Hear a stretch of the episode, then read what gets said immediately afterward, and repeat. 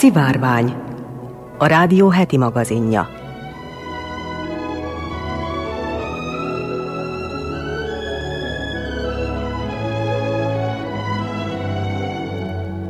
Köszöntöm a szivárvány hallgatóit, Molnár Eleonóra vagyok, színes magazin műsorunk szerkesztője. Adásunkban hallatnak arról, hogy újra üzen a NASA a Földön kívülieknek. Keresük a választ arra, hogy az első hittérítők első beszámolóit követően miért nem találták meg a titokzatos civilizációt az Amazonas medencében. Sorba szedjük a modern kor pusztító vírusait, Szófejtő rovatunkban megtudhatják, hogy miköze van a csütörtököt mond szólásnak a lőfegyverhez. A híres nők sorozatunkban meg Ungár Margit az első ügyvédnő lesz a kiemelt. Kiderül az is, hogy mi fogyasztja a legtöbb áramot, ha nem húzzuk ki a konnektorból. A vajdasági épített örökségünk sorozatunkban meg elkezdjük az Aracsi puszta templom bemutatását az ügyeletes csapat nevében jó vételt és kellemes időtöltést kívánok!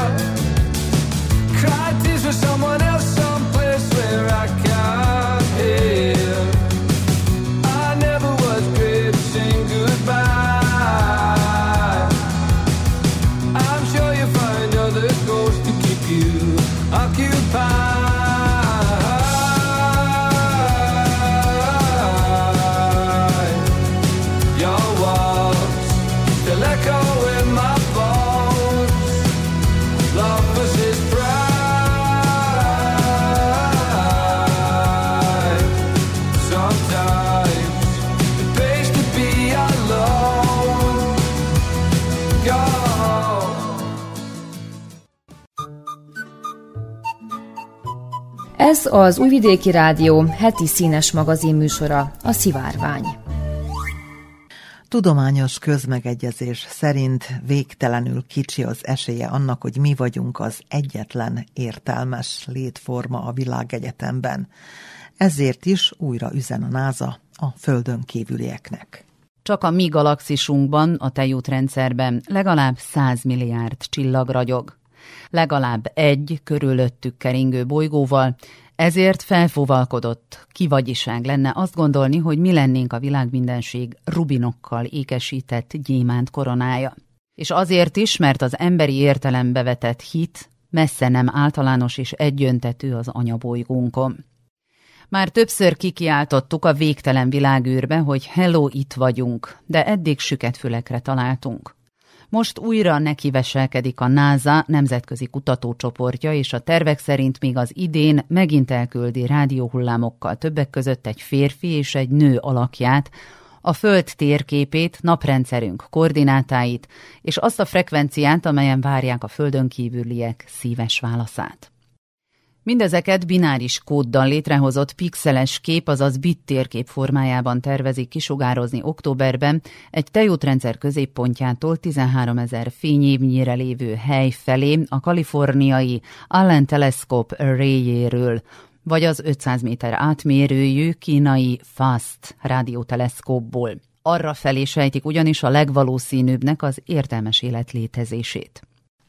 Nem állunk szóba mindenféle jöttmentekkel. Ez lesz a Beacon in the Galaxy üzenet, amelynek előképe Carl Sagan és Frank Drake, sztárcsillagászok, 1974-es Arecibo-i, azaz portorikói üzenete, az emberi faj első rádióteleszkóppal kozmoszba kiküldött kódolt névjegye, amelyet csak egyetlen egyszer sugároztak, méghozzá a Herkules csillagképben található Messier 13 csillagcsoport irányába.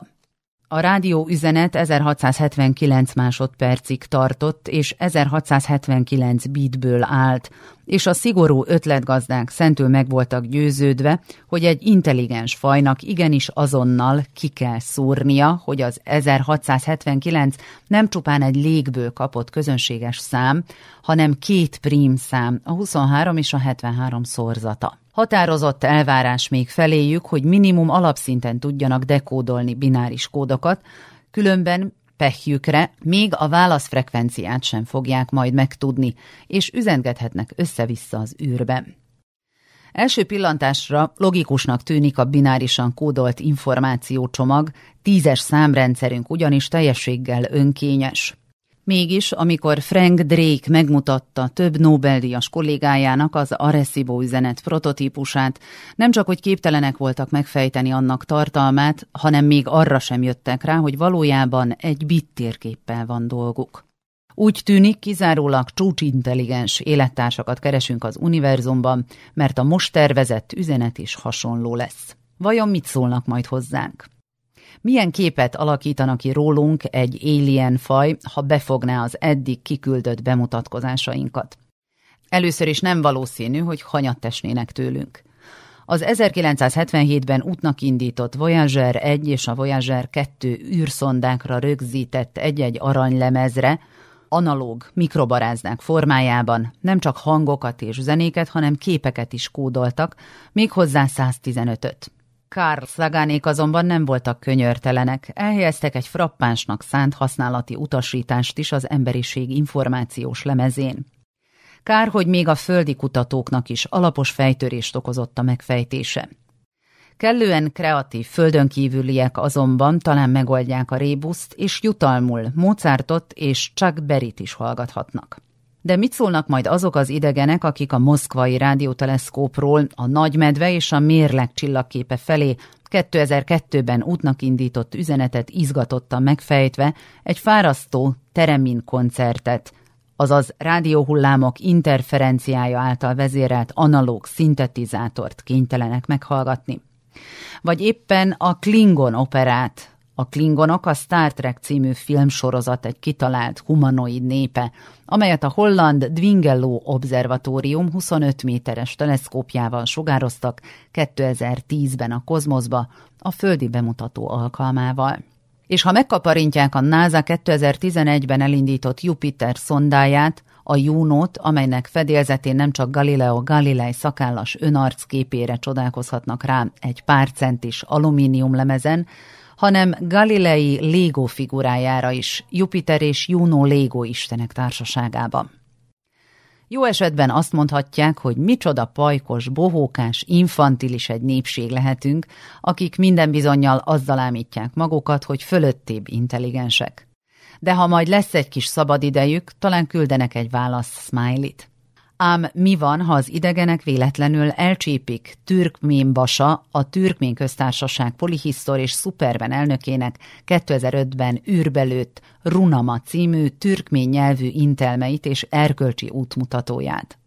Hát bizony nem kizárt, hogy septében lemondanának mindenféle történelmi kapcsolatfelvételt, és csapott papot hátrahagyva rögtön továbbállnának egy messzi-messzi galaxis felé vagy maradnának, de akkor meg úgy tennének, mintha nem hallanának minket.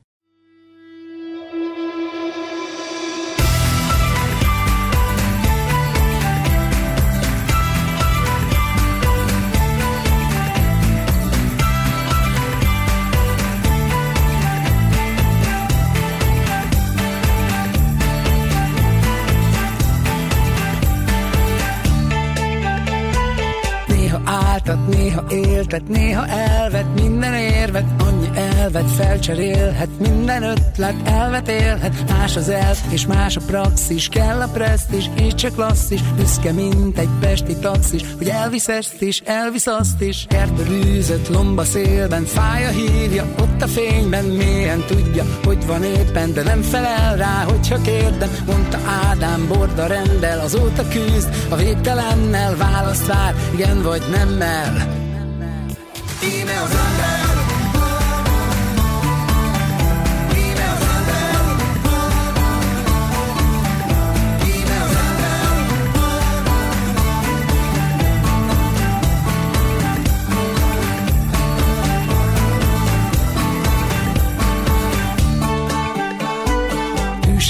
Íme pontért hízelegve, ráadást a dízeletbe, a hóvirágot vízbe tett be, a dráma is más rimbe szedve, farzsebéből kilóg a stegsze, gyors ebédje, pilóta keksze, a nagy jövőnek útja messze, róla lesz elnevezve, szomszéd bácsi, tök magot rág, néni nyírja, rózsabokrát, Cseckojedno, Prága poprát, rossz hatással lesz a poprát, pénze annyi, mint itt a tenger, elzavarták, mégsem ment el, fel nem fogni értelemmel.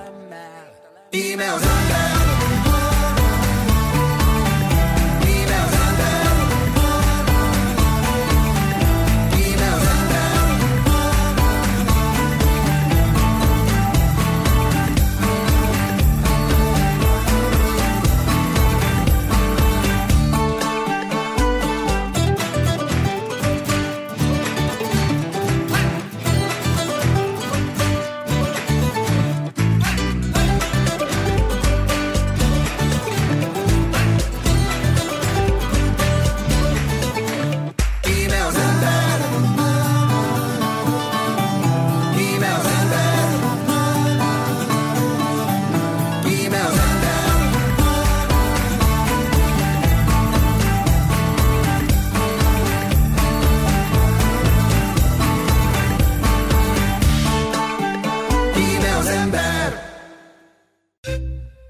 Önök a szivárványt hallgatják.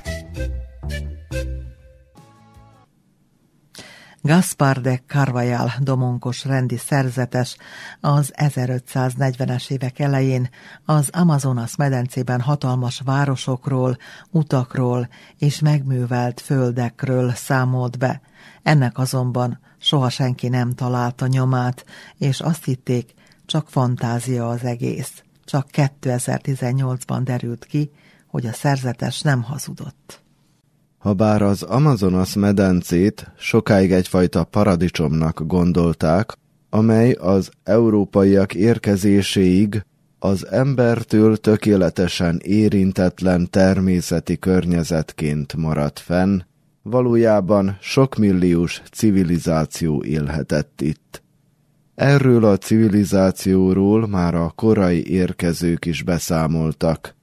Gaspar de Carvajal domonkos rendi szerzetes városokról, kiépített utakról és termőföldekről írt az 1540-es évek elején.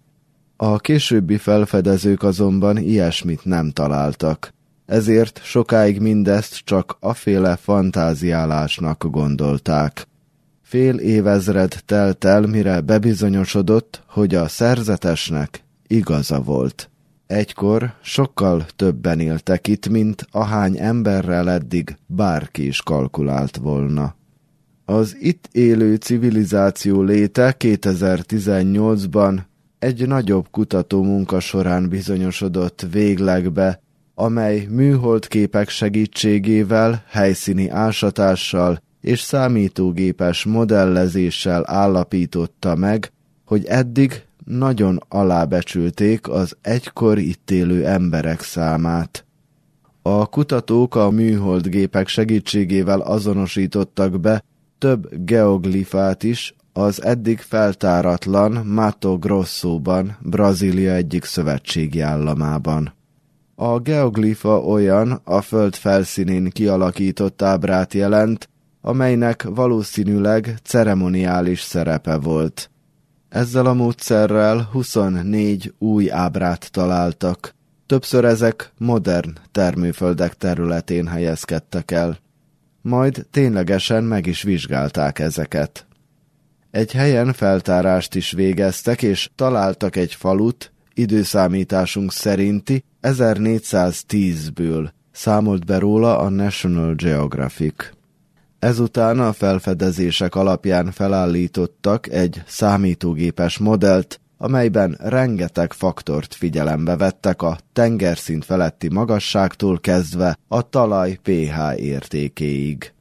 Ez alapján arra jutottak, hogy az itt élők a geoglifákat és közelükben fekvő, megerősített falvakat, főleg a magasabban fekvő területeken alakították ki.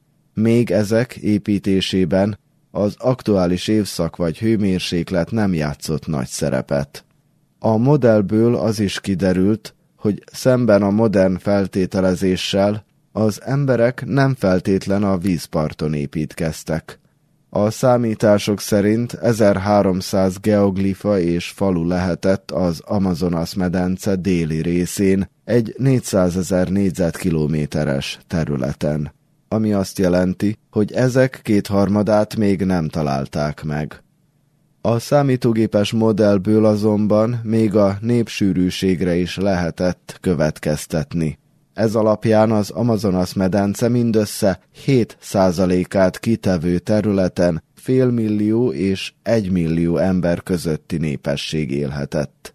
Hogy kontextusba helyezzük, az eddigi becslések úgy gondolták, hogy legfeljebb két millió ember élhetett a medence teljes területén.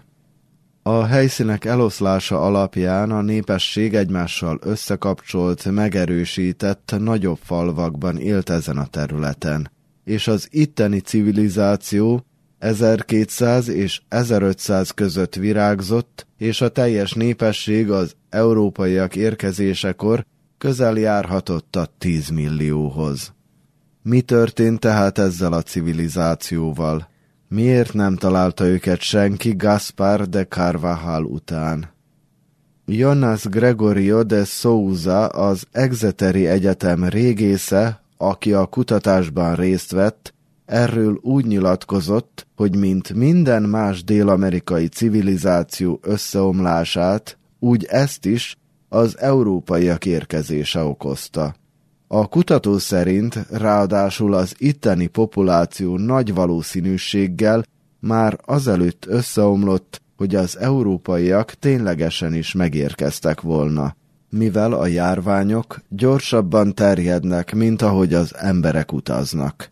Vagyis, mire az európaiak egyáltalán betették volna a lábukat, az általuk hozott vírusok már végeztek az itteni lakossággal.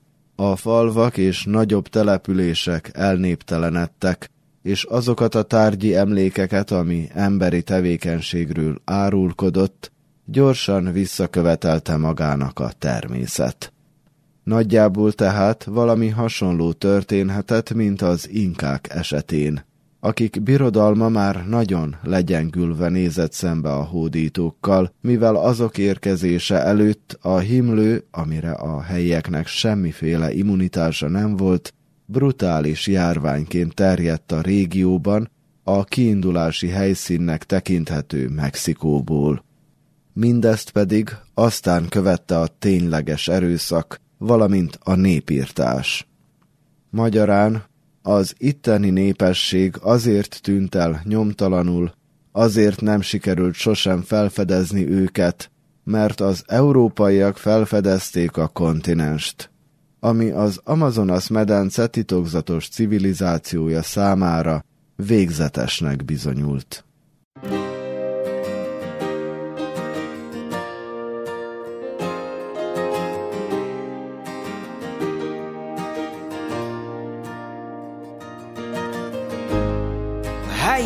Darling? How you getting on? Any horses running worth betting on? How's the weather down there? I hope you're keeping warm. How you feeling, sweetheart? Are you moving on? Are you sleeping okay? Do the nights go on and on? I hope you're eating well. I hope you're staying strong.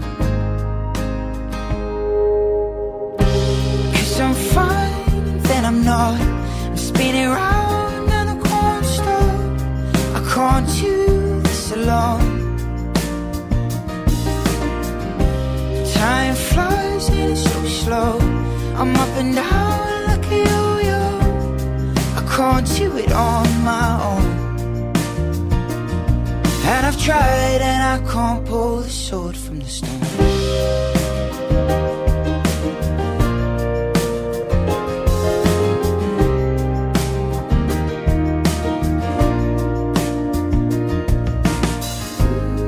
How are your mom and dad? How's your brother too? My folks are holding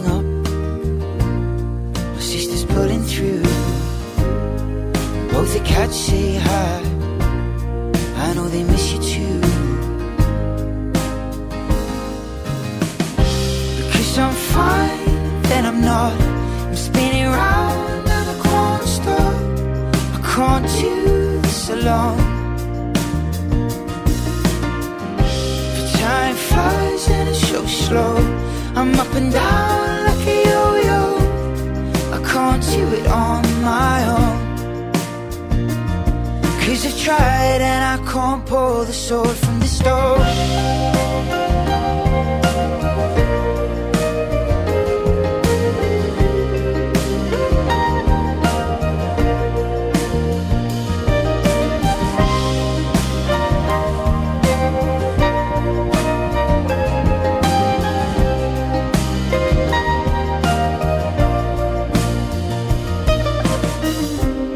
I'm fine, then I'm not. I'm spinning round and I can't stop. I can't this alone. Time flies and it's so slow. I'm up and down like a yo-yo. I can't do it on my own. See, I've tried and I can't pull the sword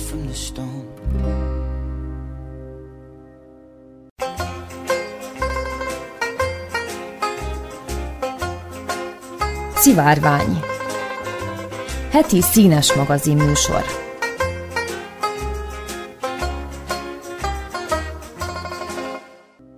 Ha alaposabban megvizsgáljuk a modern kor pusztító vírusait, rá kell döbbennünk, hogy csak magunknak köszönhetjük őket.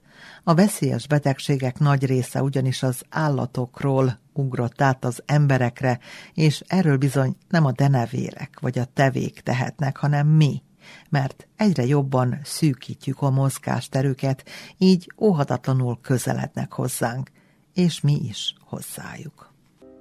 Az ökoszisztémák felborulásával, a népesség robbanással és a civilizáció terjeszkedésével az állatok vírusai nem tudják kikerülni az embereket sem.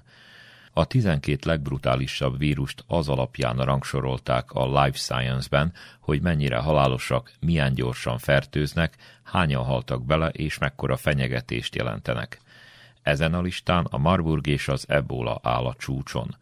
Az egészségügyi világszervezet, azaz a WHO szerint a Marburg vírust először 1967-ben azonosították a tudósok, amikor ugandai majmokkal dolgozó német laboratóriumi kutatók körében megjelent. 31-en kapták el, és heten meghaltak. A vírus fő hordozója a tünetmentes egyiptomi repülőkutya nevű denevérfaj, róla kerülhet át más élőlényekre, a vérzéses lázat okozó vírus. A WHO adatai szerint a halálozási arány az első járvány kitörésben 1967-ben 24 os volt, de a Kongói Demokratikus Köztársaságban 1998 és 2000 között 83 os a 2017-es ugandai járványban pedig 100 os volt a pusztító ereje.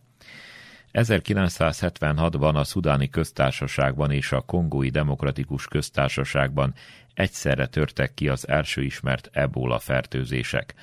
A betegség a vérrel vagy más testnedvekkel, illetve fertőzött emberek vagy állatok szöveteivel való érintkezés útján terjed. A legveszélyesebb 70%-os halálozási rátájú ebola törzs a Zaire típus. A Nyugat-Afrikában most is tartó járvány 2014 elején kezdődött, és a WHO szerint a betegség eddigi legnagyobb és legerősebb hullámáról van szó. A víruslistán a következő a veszettség és az AIDS.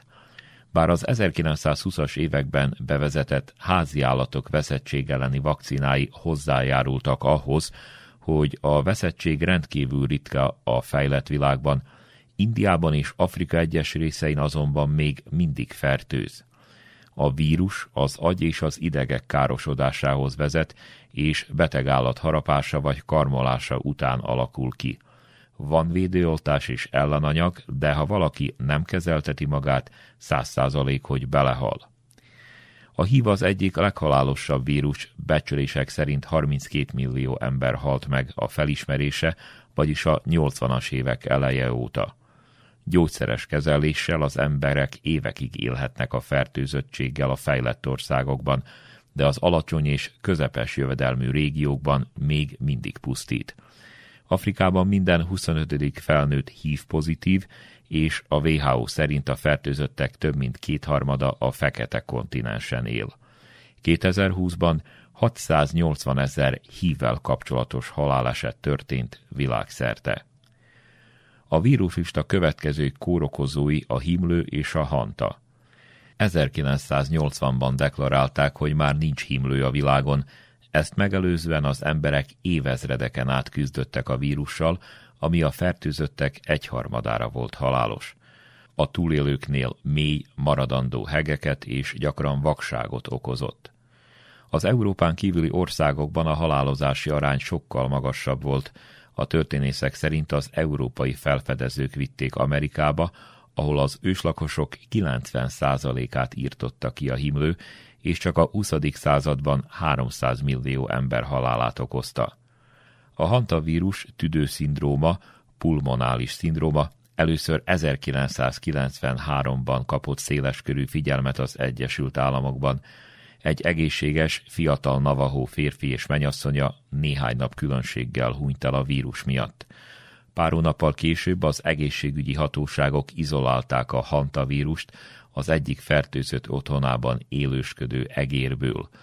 Az Egyesült Államokban több mint 600 ember fertőződött meg a HPSV-vel, és a 90-es évek elején 36%-uk belehalt a betegségbe. A vírust egerek terjesztik a vizeletükkel, székletükkel, ami közvetlen kontaktus során juthat az ember szervezetébe, hogy lázat, izomfájdalmat, rossz közérzetet okozzon. Európában nem terjedt el, mert valószínűleg nálunk a hantavírus másik, kevésbé veszélyes alfaja honosodott csak meg. A vírus listán a következő az influenza és a dengue. A WHO adatai szerint az influenza szezonban világszerte akár 650 ezer ember is meghalhat, ráadásul ha egy új influenza törzs jelenik meg, gyorsabb lesz a terjedés és magasabbak a halálozási arányok.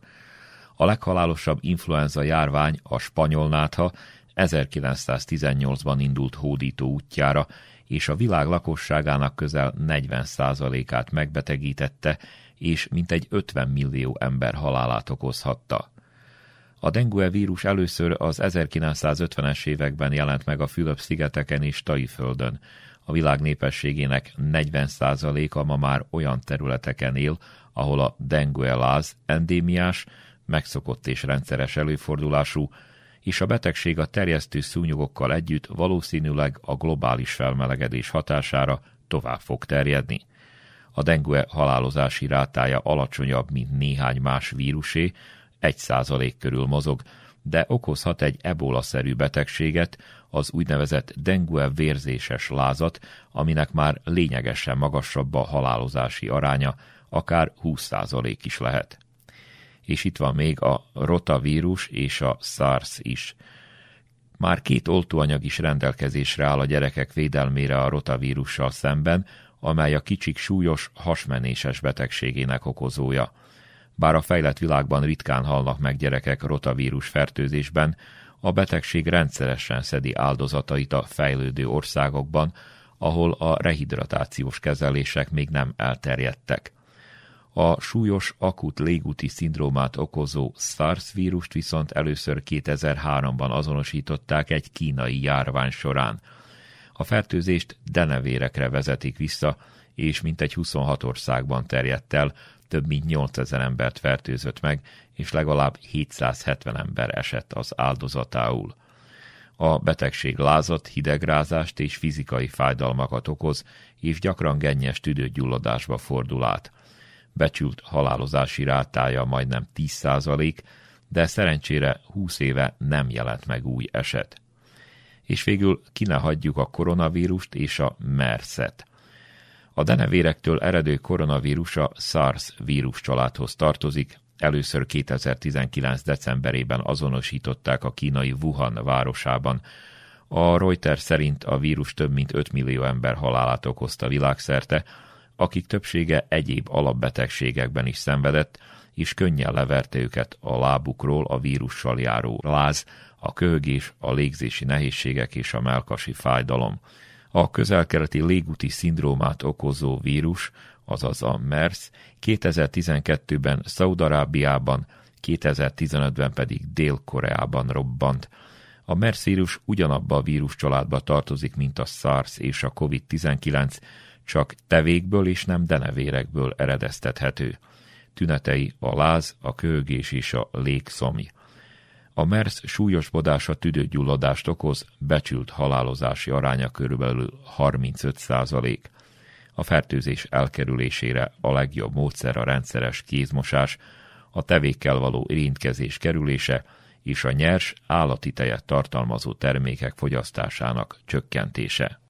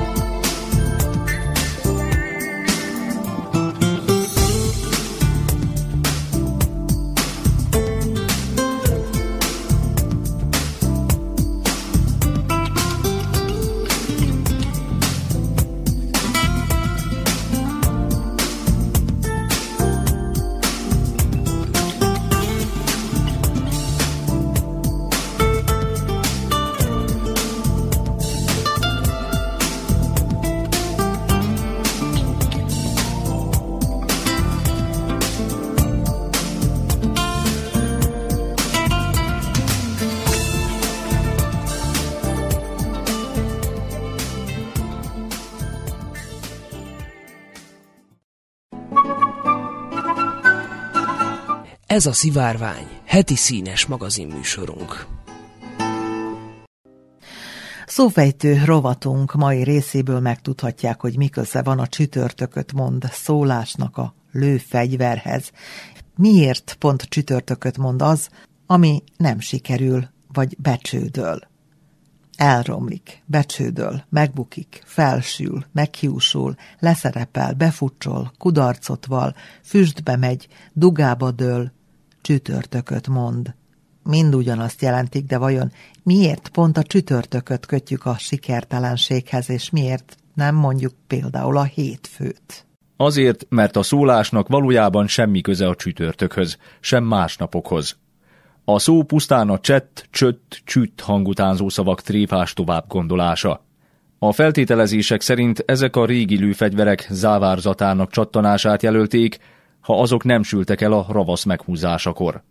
A vet ige a lobot vet a puska, azaz elsül kifejezésből származhat, a csüttött vet alakból pedig német hatásra alakulhatott ki a csüttött mond forma, mert a puska elnemsülését a Verzagen megbukik kudarcot val igével fejezték ki, melynek Zagen eleme annyit tesz mondani. Olvasható az Anyanyelvápolók Szövetségének cikkében. A csüttött aztán a népnyelv a hasonló alakú csütörtök szóra cserélte le. Mint azt Ónagy Gábor Mifán terem című könyvében írja, a csütörtököt mondó puskából humoros átvitellel csütörtököt mond az a terv, szándék, kezdeményezés, amely nem sikerül, nem valósul meg. Néhol tréfáson azt is mondják, hogy csütörtököt vetett a szája, s ez azt jelenti, hogy hazudott. Az eredeti csettet vagy csüttött vett formára 1847-ből van adatunk, azt pedig, hogy csöttöt mond a puskamidőn ki vagy el nem sül, egy vadásztudományi munka közli.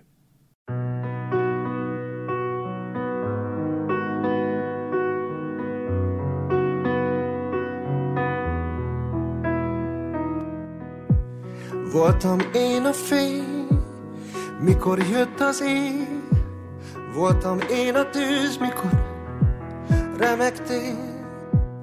Voltam valóság, mikor ébredtél.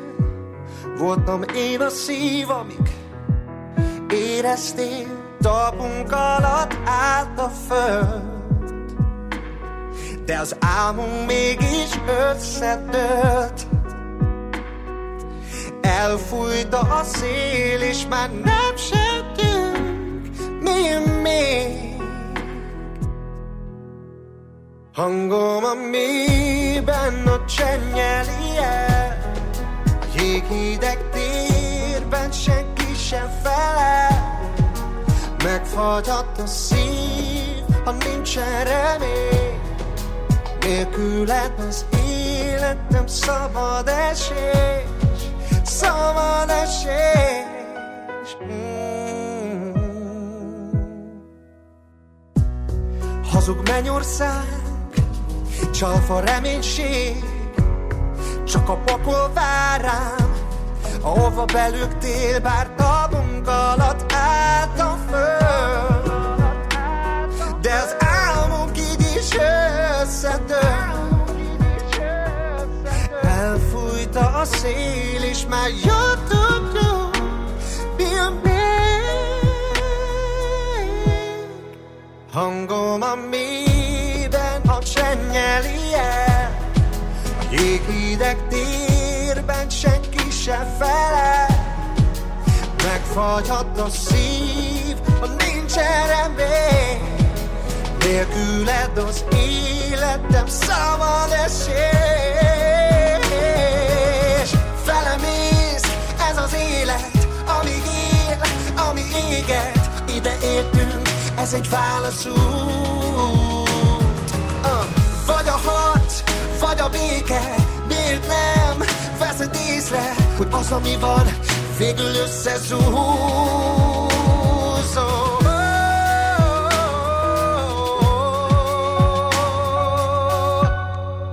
Hangom a mélyben a csengeli el A jéghideg térben senki se felel Megfagyhat a szív, ha nincsen remény életem szabad esés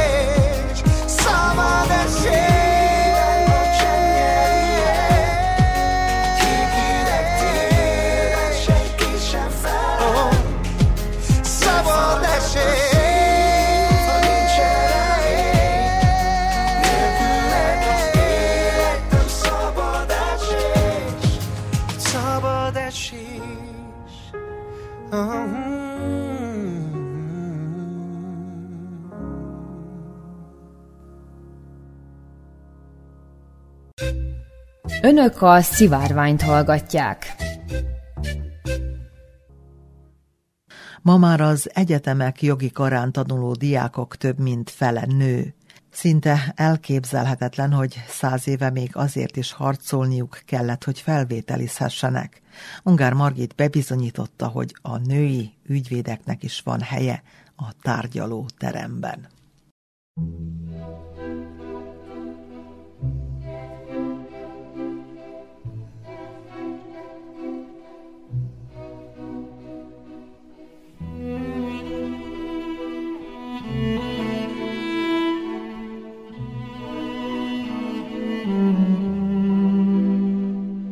Ötven elszánt magyar nő. Fodor Marcsi és Neset Adrien könyvéből.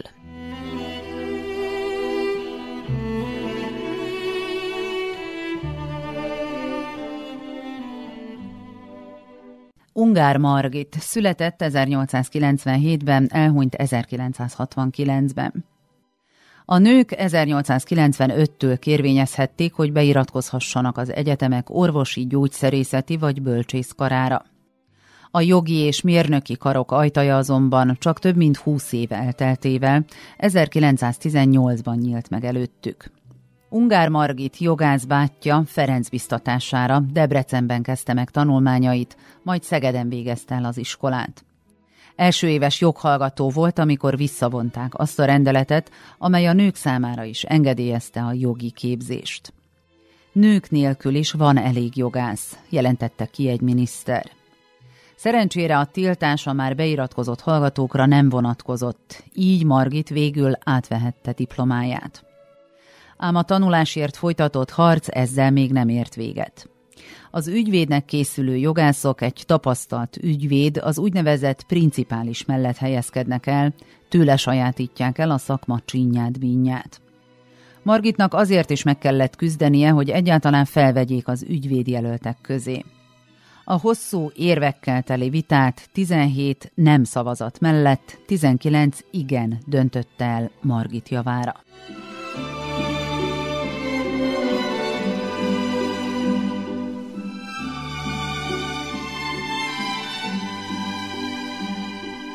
Margit első principálisa bátyja volt, majd az ügyvédi gyakorlatot dr. Vági József mellett folytatta.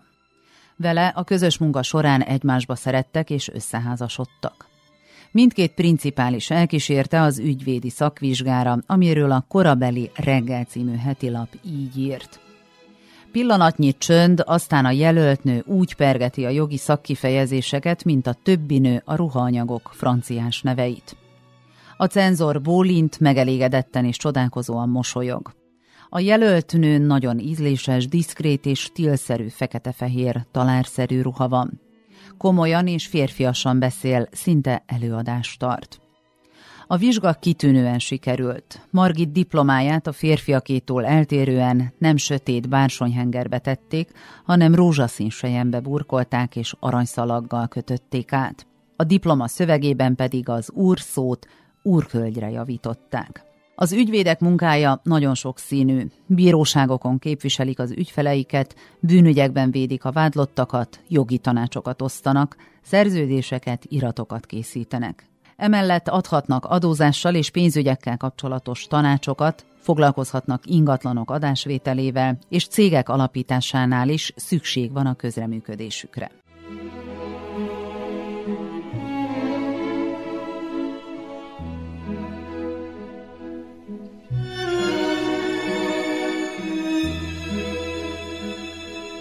Ügyvédi munkája mellett Ungár Margita nők jogaiért is felemelte hangját. Tagja lett a Feministák Egyesületének. Ő fogalmazta meg azokat az előterjesztéseket, például a házasságon kívül született gyerekek jogaiért, a nők választójogáért és pályaválasztási szabadságáért szólókat, amiket a feministák benyújtottak a parlamentnek. Ungár Margit főleg büntetőügyekben vállalta el a védelmet és családjogi kérdésekkel foglalkozott. Jelenlétét a bíróságon az újságírók lelkesen üdvözölték. A jogtudományi közlöny például így írt róla. És mégis tavasz derengését varázsolta a terem félhomályába a télben felejtett napsugár, a haladásnak, demokráciának reménye, amit rokon szembesen személyesített meg dr. Ungár Margit, az első női védő a kúria pulpitusán. A szakma elismerését is hamar kivívta, Egy különösen nagy portkavaró gyilkossági ügyben olyan védőbeszédet tartott, hogy az bekerült a párbeszédek gyűjteményébe. Margit egyszer elvállalta egy férj védelmét, aki nem sejtette, hogy a felesége még nem vált el az előző férjétől. A vád szerint a nők közlékeny természetűek, a férjnek tudnia kellett arról, hogy az asszony előző házassága nem ért véget. Ungár Margit erre azt felelte. Nem vitatom, hogy a nők általában közlékeny természetűek. Azonban, mint nő, kijelenthetem, hogy az asszony saját titkát jobban tudja őrizni, mint a sír. A férjet felmentették.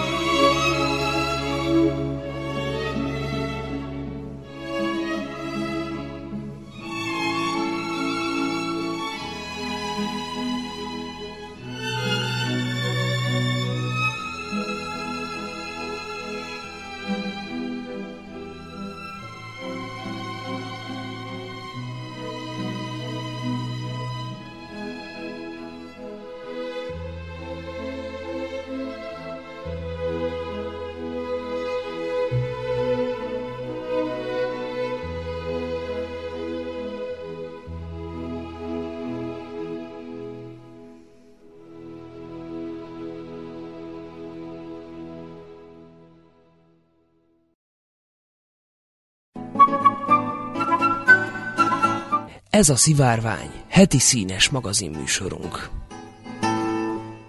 A környezet tudatosan élők számára bizonyára ismerősen cseng a fantom fogyasztás kifejezés.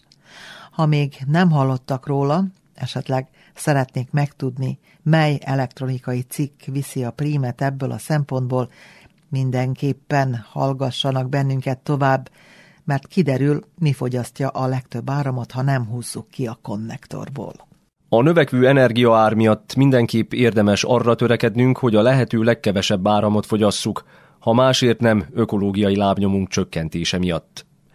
Természetesen nem lehet minden elektronikai cikket naponta kihúzni a konnektorból, de amelyeket az emberek szeretnek kényelmi megfontolásból standby módban hagyni, tehát csak kikapcsolni, nem áramtalanítani, azok sok esetben földrajzi területtől függően jelentős összegekkel dobhatják meg a villanyszámlát. Az egyik legelterjedtebb és legtöbbször bedugva hagyott eszköz az LCD TV, mely óránként átlagosan 2,3 wattot fogyaszt csak távirányítóval kikapcsolt állapotban. Rajta is túl lesznek azonban a játékkonzolok, melyek fantomfogyasztása óránként 5,4 wattra is rúghat. Az első helyen meglepő módon a Wi-Fi modemek állnak, amelyek 60 perc leforgása alatt akár 7-10 wattnyi áramot is elszívhatnak. Jelentős energiavámpírok továbbá a mosogató, a mosó, illetve a szárítógépek, valamint a mikrohullámú sütők is. Tehát egyértelmű, hogy semmi esetre sem érdemes pusztán lustaságból vezérelve elblitzelni ezeknek a készülékeknek az áramtalanítását. Nem csak a pénztárcánk, de a bolygó is hálás lesz érte.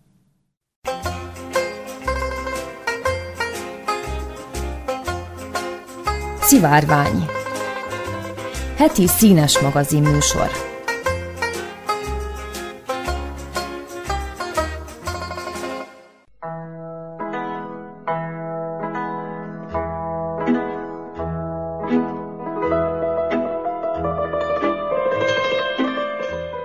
Vajdaság kuriózumai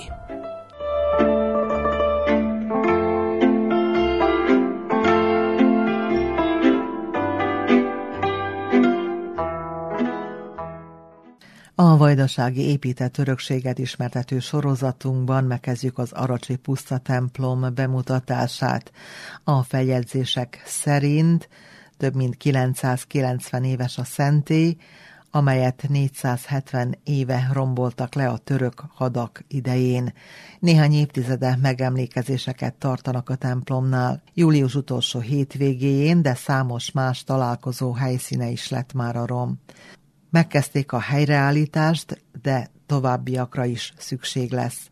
Link Lajos, az Aracs 95 Polgári Egyesület elnöke beszél az Aracsi Puszta templom történetéről. Az Aracsi Puszta templom az itt élő magyarságnak a számára és hát mondhatnánk a közösség számára mindig egy olyan legendába font fátyolla bírt, ami számunkra a 21. századba immár egy kultikus helyé vált. A legendák fátylát lelepvezvén igazán egy gyönyörű történelmet mondhatunk a Zaracsi puszta templomunknak, hisz az első írásos adatok 1031-ben említődnek először, az imaórák liturgiájában, Zsolozsmák könyvében, amikor egy létező aracs templomról veszünk tudomást a történelem során. Ezt az adatot a Vatikánba találták meg, és mondhatnánk az aracsnak a történelme innen kezdődik. Föltételezhetően ott már egy Szent István templomai sorába épített templomról, kisebb templomról beszélünk, hisz ez a régió az akkori Magyarországnak a leglakottabb része volt, és a leggazdagabb része volt. Mondhatnánk, mind ami utána évszázadokon keresztül is bebizonyosodott, hogy eme terület volt ugye Magyarország éléskamrája, Európa éléskamrája, de Bizánc, Itália közelsége is azt a település láncolatot vagy térképet mutat számunkra, amit már igazán csak archeológiai szemme lehet látni, hisz azóta a, a teljes területnek a, a struktúrája megváltozott tájoljuk akkor be, hogy most hogyan lehet kijutni a puszta templomhoz, mert ugye most szántóföldek vannak körülötte. Az Aracsi puszta templomot én úgy szoktam mondani, hogy minden út puszta templomhoz vezet, hisz hogyha megindulunk Nagykikind a Basaid irányába, két köves út között található, és bármelyik dűlő úton próbál az ember beközelíteni, oda fog jutni, mert valójában az Aracsi település Torontál vármegye adminisztrációs központja volt. Az igazi régi főút mellette húzódott. A mostani megközelítése legjobb, hogy a Beodra irányából, Beodra Nagykikinda irányából, ha törökbecséről jönnek, akkor jobb kéz felől, látható magyarúj szerbű kitáblázva és aszfalt törmelékkel mögszórt található, ahová mi a még télvíz folyamán is ki tudunk menni, mivel hogy az út most már megközelíthetővé tette a puszta templomot. Több száz éves épületről, vagyis romról van szó. Milyen védettség alatt van most? A Zaracsi puszta templom tartományi műemlékvédelmi hivatal védettsége által kimagosló védettséget élvez, és hát mondhatnánk, hogy ezáltal egy olyan helyé vált, ami a jövőbe igazán meg tudja védeni az utókor számára milyen helyreállítási munkálatok kezdődtek meg, ugyanis mi, aki már jártunk kint többször a pusztatemplomnál, látjuk, hogy vannak eredeti falak, és vannak olyan részei az épületnek, falrészek, oszloprészek, amelyen látványos a helyreállítás, de nyilván ez szándékos volt, hogy meg tudjuk különböztetni, hogy mi az eredeti, és mi az, amit állagmegőrzés miatt végeztek el az épületen. A Zarocsi puszta templomnak az oltár része a, a mellette lévő torony és a tűzfal a rozettával, ezt lehet mondani, hogy eredeti része, és a torony irányából első és második oszlop, a többi az a, az elmúlt évtizedeknek a, az állog mögóvása, restaurálása munkájának az eredménye.